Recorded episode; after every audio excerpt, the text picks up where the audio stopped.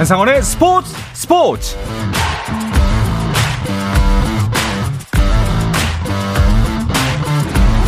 스포츠가 있는 저녁 어떠신가요? 아나운서 한상원입니다. 오늘 하루 이슈들을 살펴보는 스포츠 타임라인으로 출발합니다.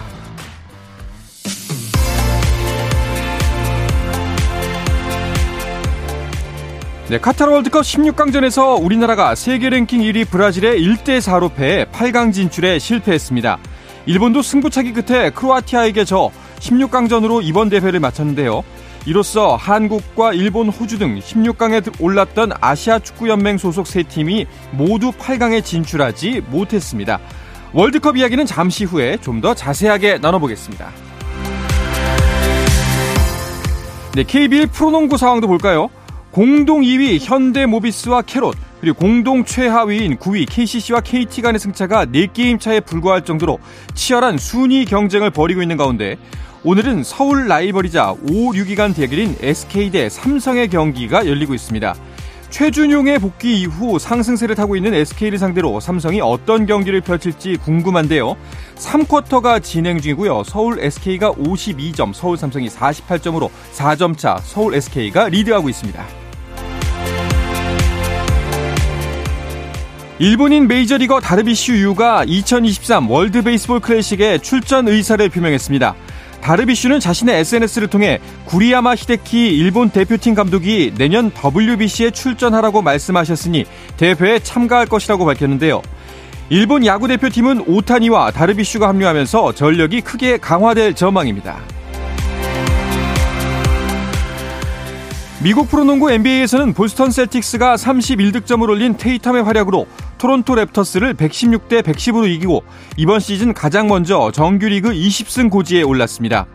동부 1위를 질주한 보스턴은 2위 미러키 벅스와의 격차도 두 경기로 유지했습니다.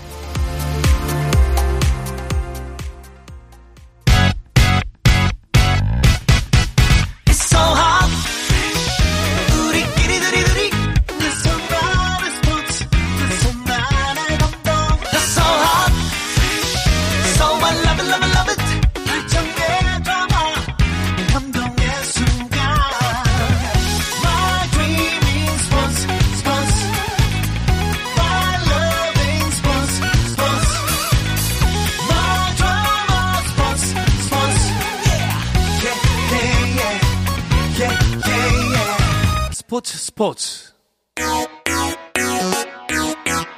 No problem.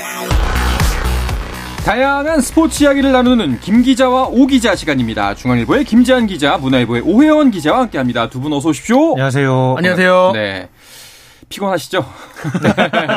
어제 새벽에 네. 경기 다 보시고 네. 아마 뭐 또 경기를 봤다고 출근 안 할 수 있는 것도 아니잖아요. 특히나 맞습니다. 기자분들은 네. 네. 많이 피곤하실 것 같아요. 뭐 저희는 그 사실 그 동안에 계속 밤낮을 바꿔서 네. 계속해서 그쭉 이제 일을 해 왔고요. 뭐 현장 팀에서 특히나 또 더 고생을 많이 하셨죠. 그럼에도 음. 현장에서 좀 이렇게 들리는 이야기를 들어보면은 그래도 우리나라가 이 포르투갈을 딱 꺾고서 그러니까 16강에 딱 올라가는 그 순간 이후서부터는 그 16강 그 현장에 있었다는 그 자부심이 참 많이 대단했다고 하더라고요. 네. 물론 그 이후에 좀 그것을 예상하지 못했던 분들도 있었지만은 그렇죠, 그렇죠. 예 그래도 사나흘 동안 그 좀 힘든 와중에도 이 16강 내가 현장에 있다 이런 부분만으로도 굉장히 이제 뿌듯함을 느끼고 음. 현장 취재를 했다는 그런 이야기들을 좀 많이 들었습니다. 그럴 것 같습니다. 참 어제 좀 많이 아쉬웠는데 그 그랬더니 어 사실 밤낮이 바뀐 생활을 하셨다고 하잖아요. 그동안의 피로가 한꺼번에 몰려온 느낌도 좀 들어요. 오늘 하루 종일 좀 약간 그 축 처지는 건 또 어쩔 수가 음. 없겠더라고요. 그렇죠. 아무래도 네.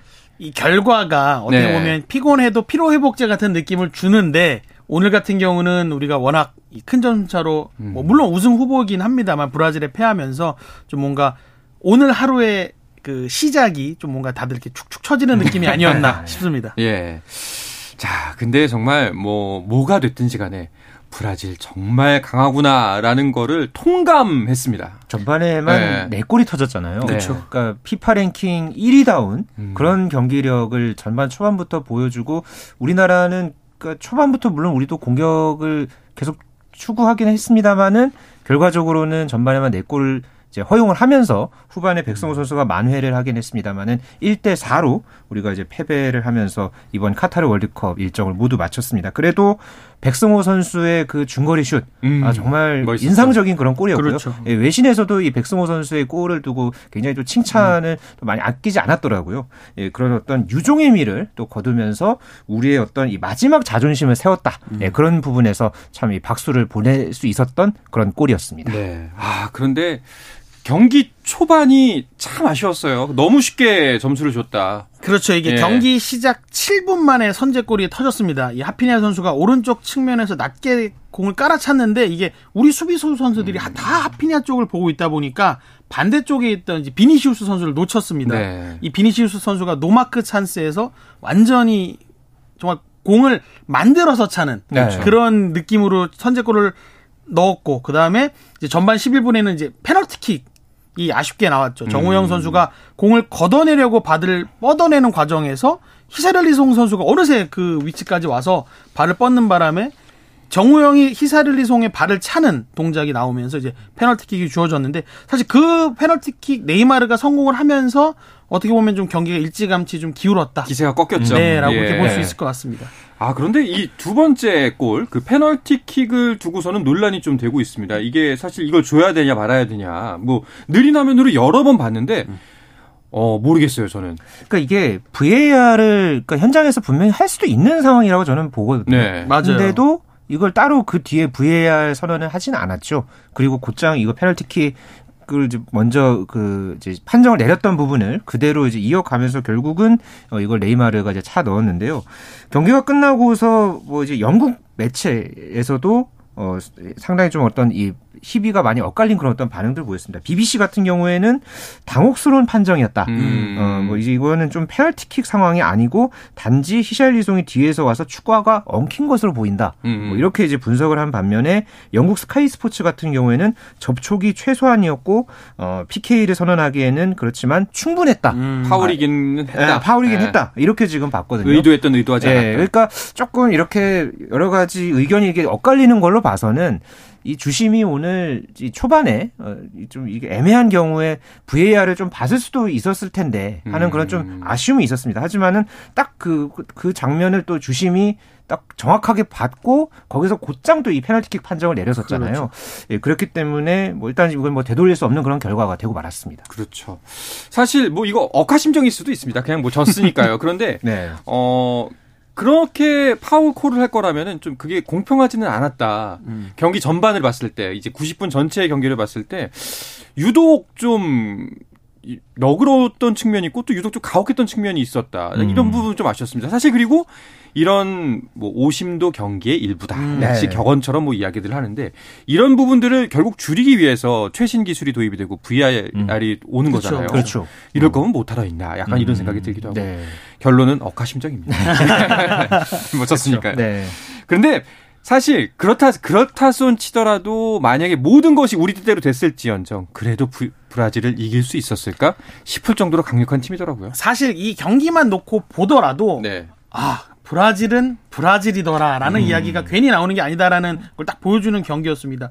이 전반에만 네 골을 넣으면서 사실상 승리를 확정을 하, 니까 어, 경기 감각이 필요한 3번 골키퍼 이 에베르통 선수를 넣는 걸 보고 나서 음. 아 브라질이 정말 치밀하게 우승을 준비하고 있구나라는 음. 걸 저는 딱 그 느꼈고요. 사실 이 경기 앞두고 이 축구 황제 펠레가 병상에 있으면서도 후배들을 응원하는 또 메시지를 보여줬잖아요. 네. 그리고 나서 승리를 하고 나서 선수들이 벤치에서 이 펠레의 이름과 사진이 걸려 그 담겨 있는 플래카드를 꺼내고 또 경기 중에 브라질 팬들이 또 펠레 플래카드를 꺼내고 이런 걸 보면서 아, 이 완벽하게 선수단도 선수단 외부에서도 이렇게 준비 우승이라는 목표를 향해서 준비가 철저하게 돼 있구나를 느꼈습니다. 사실 또 우리 대표팀을 보면 어, 조별리그 세 경기를 치르는데 이 체력이 집중되고 또 16강에서는 조금 이렇게 좀 꺾이는 모습을 보였는데 음. 브라질은 확실히 조별리그 세 경기보다 선수들의 몸 상태라든지 경기력이 더 한층 업그레이드된 네. 모습을 음. 보여주더라고요. 그래서 아, 김민재 선수가 경기하고 나서 아 솔직히 한숨만 나왔다라는 음. 그렇게 솔직한 평가를 했던 게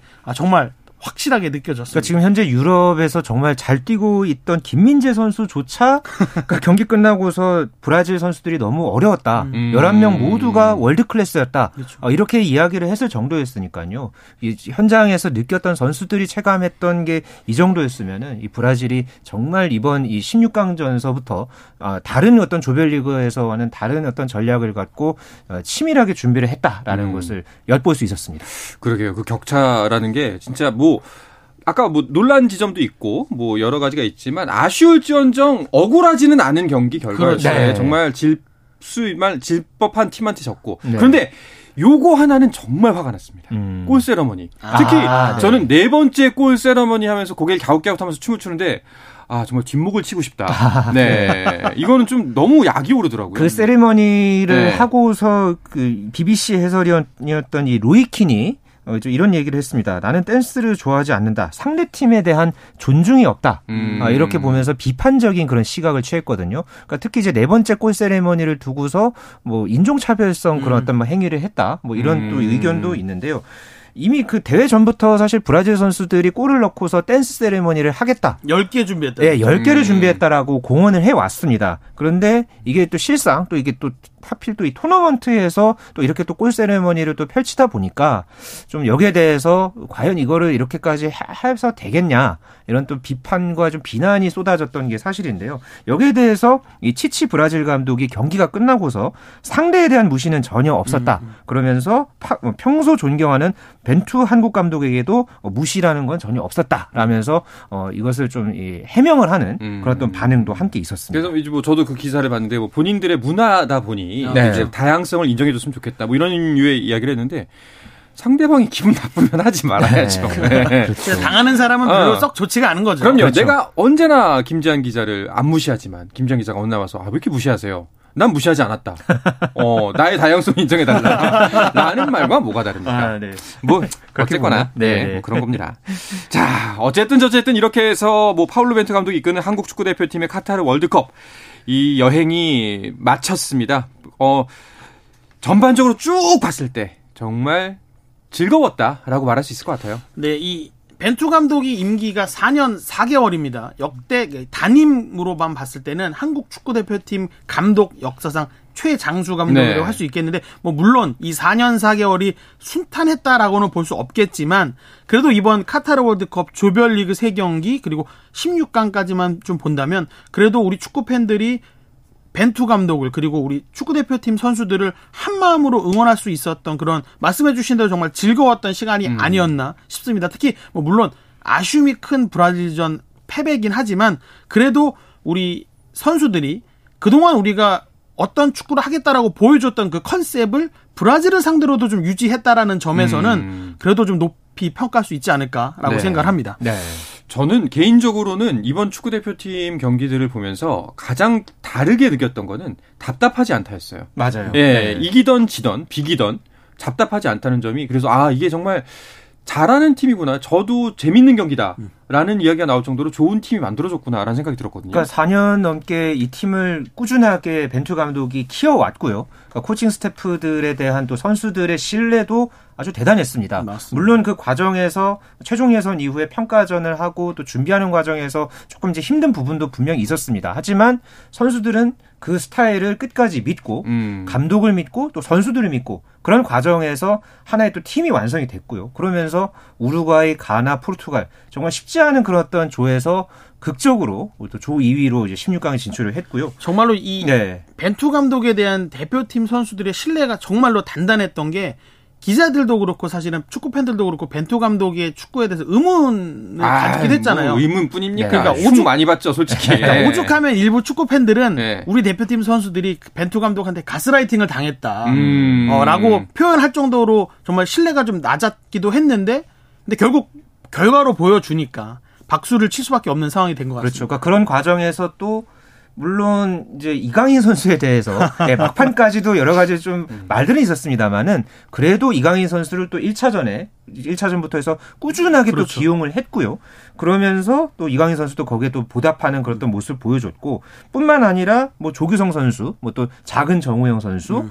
또 오늘 골을 넣었던 이제 백승호 선수까지 꾸준하게 또 이런 젊은 선수들을 중용을 하면서 해외파와 함께 또 계속 이렇게 융합하는 또 신구 조화도 이제 함께 이루는 그런 어떤 모습을 보여주면서 어, 우리 대한민국 축구의 미래는 어, 앞으로도 꾸준하게 밝을 것으로 기대하게 만든 이번 카타르 월드컵이었다고 저는 봅니다. 그렇습니다. 자, 그런데 어, 이렇게 우리에게 좋은 기억을 남겨준 벤투 감독 이번 경기를 끝으로 이별이라는 기사가 떴어요. 네, 벤투 감독은 한국에서 보낸 4년 4개월 어떻게 보면 이제 만족하면서 떠난다라고 볼 수 있겠습니다. 음. 뭐 정상에서 물러난다라는 말 우리가 흔히 쓰는데 정상은 아니어도 어쨌든 박수를 받으면서 떠나는 그런 음. 모양새가 됐는데요. 어, 축구협회에서는 최종 예선을 마치고 나서 이제 벤투 감독에게 재계약을 하자라고 이제 요청을 했는데 계약 기간 그리고 연봉에서 조금 이견을 좁히지 못하면서 어, 재계약이 끝내 불발됐습니다. 일각에서는 뭐 벤투 감독이 연봉 100억 원을 요구했다. 뭐 이런 음. 얘기도 나왔는데 사실 지금 벤투 감독이 받고 있는 연봉 규모를 생각할 때 어, 저는 개인적으로 이 100억 원이라는 숫자가 벤투 감독 한 명이 아니라 벤투 감독이 같이 데리고 왔던 코스타 어, 네. 수석 코치라든지 이런 벤투 사단 예. 그죠 벤투 사단에 대한 그 연봉이라고 얘기 생각을 하고요. 뭐 축구계에서는 일반적으로 이 감독 한 명에게 100억 원을 준다. 그러니까 우리 아시아에서는 특히 또 받아들이기 어려운 현상이기 때문에 어 그거는 조금 뭔가 이게 와전된 부분이 있지 않나 생각합니다. 일단 축구협회는 벤투 감독 차기로 어, 국내파 감독을 좀 물색을 하는 것 같습니다. 음. 어, 물망에 오른 그러니까 언급된 분들이 뭐 김학범 감독이라든지 최용수 감독 이런 분들이 언급되고 있는데요. 어, 저는 개인적으로 2026년 캐나다, 멕시코, 미국에서 열리는 이 월드컵이 어, 본선 출전국이 48개 나라로 늘어나잖아요. 그러다 보면 어떻게 보면 이제 본선에 진출할 수 있는 문턱도 좀 낮아진다라고 볼 수 있고 그렇기 때문에 국내 지도자에게 한번 이 기회를 주는 것도 나쁘지 않겠다라는 판단을 한 것 같습니다. 더군다나 또 금전적인 문제가 또 있는데 어, 코로나19 때문에 축구협회가 A매치를 못 열다 보니까 어, 돈을 벌 수 있는 기회가 많지 않았습니다. 음. 사실 벤투 감독을 선임할 수 있었던 것도 어, 정몽규 회장이 사재를 털어서 어, 그 연봉을 줬던 거란 말이에요. 그렇기 때문에 어, 재정 축구협회 재정이 또 더 안 좋아진 상황에서 어, 무리를 해서 또 외국인 감독을 선임하는 것도 또 쉽지 않다라고 봅니다. 그렇군요. 아 그런데 그 저는 일견 그런 생각도 들었습니다. 이 뭐 이제 연봉을 100억을 요구했다, 50억을 요구했다 이런 그런 문제까지 기사화 시키지는 않았으면 좋겠다라는 음. 생각이 들더라고요. 사실 내부 사정이야 뭐 파고들다 보면 모두의 의견이 맞겠죠. 그렇죠. 네. 예, 이런 부분들은 좀 지양했으면 좋겠고 진짜 어, 이번에 좋은 결과 냈으니까 더 좋은 팀 누가 만들 수 있을까요? 음. 뭐 김학범 감독님이 됐던 어떤 그 누가 됐던 그런 최선의 선택을 했으면 좋겠다라는 그렇습니다. 생각이 듭니다. 네. 자, 우리나라와 브라질의 경기가 있기 직전에 일본과 크로아티아의 대결이 있었는데 이 경기 승부차기까지 가서 일본이 결국 8강 진출에 실패했습니다. 일본이 그러니까 16강전 월드컵 16강전에만 이번까지 네 번째였거든요. 음. 그래서 이번에 네 번째 도전 만에 8강 진출까지 한번 노렸고 어 실제로 전반까지만 해도 일본이 또 선제골을 넣으면서 앞서가면서 8강의 어, 꿈을 이루는 거 아니냐 뭐 이런 또 일본 열도에서의 부푼 꿈이 이제 있었는데 음. 후반에 이제 크로아티아가 동점골을 넣었고 결국은 이게 이번 월드컵 첫 번째 승부차기까지 갔죠. 그리고서 이 승부차기에서 일본의 첫 번째, 두 번째, 네 번째 키커의 공을 어 이제 골 크로아티아 골키퍼인 리바코비치가 또 이제 막아내면서 결국은 일본이 승부차기에서 크로아티아에게 1대 3으로 졌습니다. 그러면서 네. 어 다시 일본이 8강 진 진출 꿈이 좌절이 됐고요. 이러면서 우리나라와 일본 그리고 호주, 그러니까 아시아 축구 연맹 소속 이 세 개 국가가 16강에는 진출했지만은 모두 8강 진출에는 실패했습니다. 네, 정말 이번 월드컵 일본의 돌풍 대단했는데 말이죠. 그 여기도 또 모리아스 감독 뭐 실리 축구로 대변되는 뭐 감독인데 뭐제 연임을 할 거다 말 것이다 뭐 이야기가 많더라고요. 뭐 네. 뭐 그렇다 치더라도 우리 뭐 이제 아시아의 일정은 끝났지만 16강전 오늘 아 이제 내일이죠. 내일 새벽에 또 이어지죠. 네, 모로코와 스페인의 경기 그리고 포르투갈, 스위스의 경기가 남았습니다. 어, 스페인은 조별리그 마지막 경기에서 뭐 일본에 패하면서 뭐 우승 후보 브라질을 피하기 위해 일부러 그런 게 아니냐 이런 음, 네. 의혹에 시달리기도 했는데 만난 모로코가 또 만만한 상대는 아닙니다. 그렇죠. 어, 북아프리카에 속해 있지만 사실상 유럽이라고 볼 수 있을 만한 선수 구성이기 때문에 어, 절대 쉬운 경기가 아니고요. 또 포르투갈, 스위스 이 경기만큼은 또 어느 팀이 이겨도 이상하지 않은 대진입니다. 다만 이제 8강에서 스페인과 포르투갈이 만난다면 이 이베리아 반도의 라이벌 간의 그렇죠. 대결이라는 점에서 유럽을 떠나서 전 세계 축구 팬들의 좀 관심이 집중될 수 있는 부분입니다. 네. 네. 자, 이제 내일, 오늘 밤을 자고 일어나면 내일이면 이제 16강도 모두 마치고 이제 8강 일전이 펼쳐질 것 같습니다. 네. 마지막으로, 어, 이 시점에서 어, 본다면 두 분께서는 과연 어떤 팀을 우승 후보로 꼽는지를 보면서 월드컵 소식은 마치도록 하죠. 어디를 뽑으세요? 저는 개인적으로 브라질이 음, 음. 우승 아. 이왕이 왜냐면 우리가 네. 16강에서 졌잖아요. 네. 그렇게 되면 아 네. 그래 우승팀에게 지는 건 충분히 받아들일 만하다. 아, 네. 그런 마음을 조금 더해서 브라질이 좀 우승하지 않을까 생각합니다. 아 저도 먼저 이제 선수를 치셔서 네. 저도 원래 월드컵 전서부터 계속 일관되게 브라질이 우승할 것이라고 예측을 했었거든요. 음, 저 바꿔도 되나요? 아 한번 그러면은 네. 아, 저는 개인적으로 네. 은바페 이번 대회 폼이 너무 좋아서 어. 이 폼이 뭐 이어진다면 뭐 잉글랜드도 꺾고 뭐 결승까지 올라가서 또 우승 한번 또 노려볼 수 있지 않을까. 은바페가 너, 무 무섭습니다. 프랑스 그래요. 프랑스. 프랑스. 아, 네. 프랑스와 브라질. 네. 알겠습니다. 이 경기 결과는 김지한의 저주는 계속될지 지켜보도록 하겠습니다. 네. 결승까지는 아직 2주가 남아 있으니까요. 두 분과 함께하는 카타르 월드컵 소식은 앞으로도 더 이어지겠습니다. 자, 이어서 프로배구 소식을 포함한 한 주간 스포츠 이슈들 짚어보겠습니다. 그 전에 잠시 쉬었다가 오겠습니다.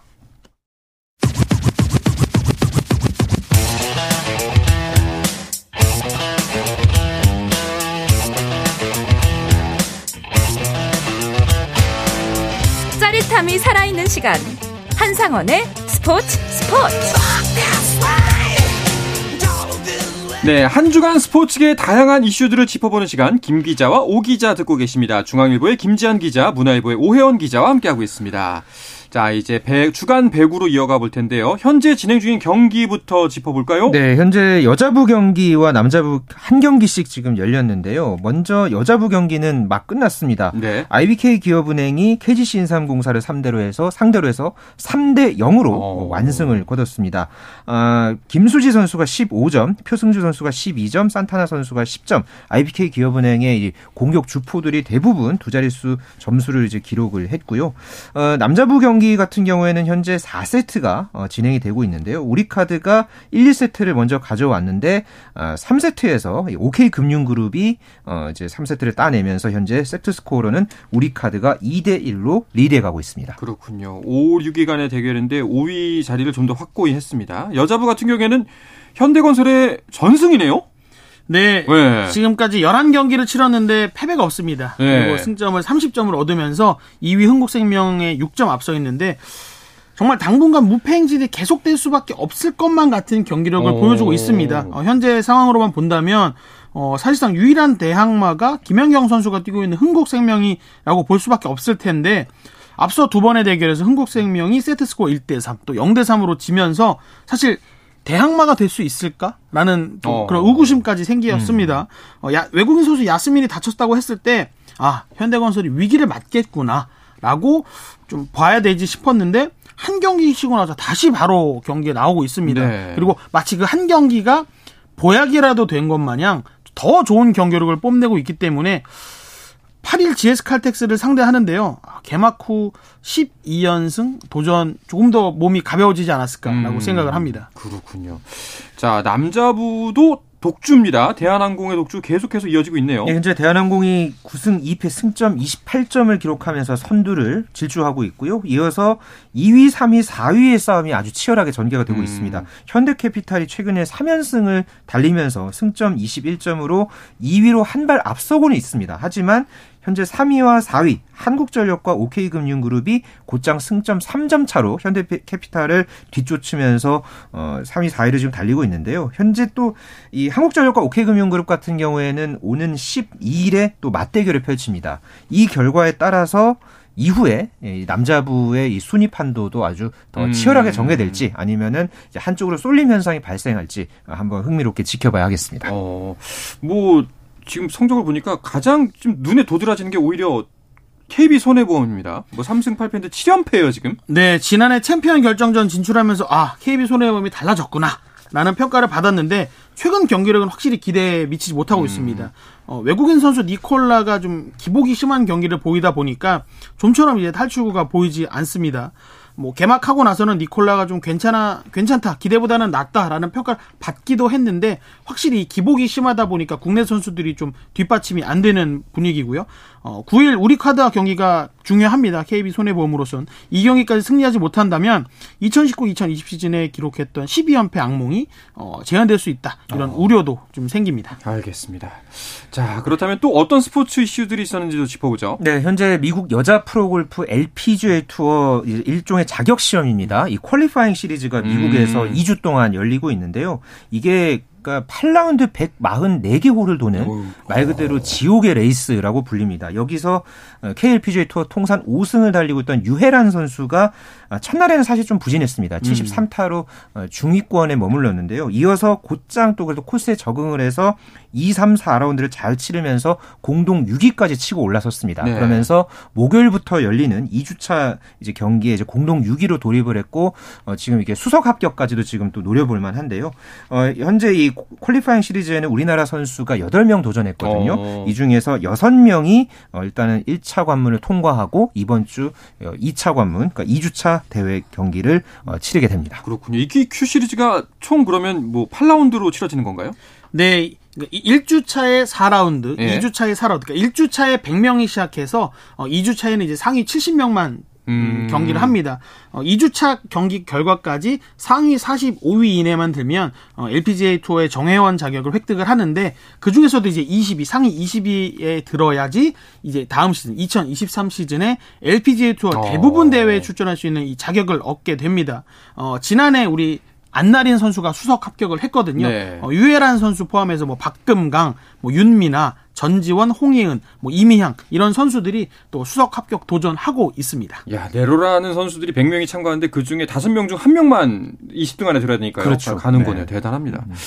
자, 한국 여자 프로골프 2024 시즌이 벌써 개막한다는 소식이 있네요. 네, 어, 뭐, 보통 이제 12월 달에 2023 시즌을 뭐 베트남이나 뭐 대만 이런 곳에서 이제 대회를 이제 시작을 했는데요. 올해도 이제 코로나 시즌을 코로나 상황을 뚫고 어, 이번 주부터 이제 싱가포르에서 열리는 하나금융그룹 싱가포르 여자 오픈으로 2023 시즌을 시작합니다. 어, 지난 시즌에 상금왕이었던 박민지 선수 그리고 대상을 탔던 김수지 선수가 또 맞대결을 펼치고요. 여기에다가 LPG LPGA 투어 신인왕 레이스 1위와 2위를 차지했던 아타야 티티꾼 선수와 최혜진 선수도 역시 이 대회에 도전합니다. 네, 알겠습니다. 자, 마지막으로 스피드 스케이팅 김민선 선수가 4대륙 선수권 500m에 이어서 1000m도 제패해서 세계 대회 연속 금메달을 땄다는 소식을 전해드리면서 오늘 시간을 마쳐야 될 것 같습니다. 네. 자, 김 기자와 오 기자 오늘 마치겠습니다. 중앙일보의 김지한 기자, 문화일보의 오형 기자 두 분 고맙습니다. 고맙습니다. 안녕히 계세요. 네, 내일도 저녁 8시 30분에 뵙겠습니다. 한상원의 스포츠 스포츠!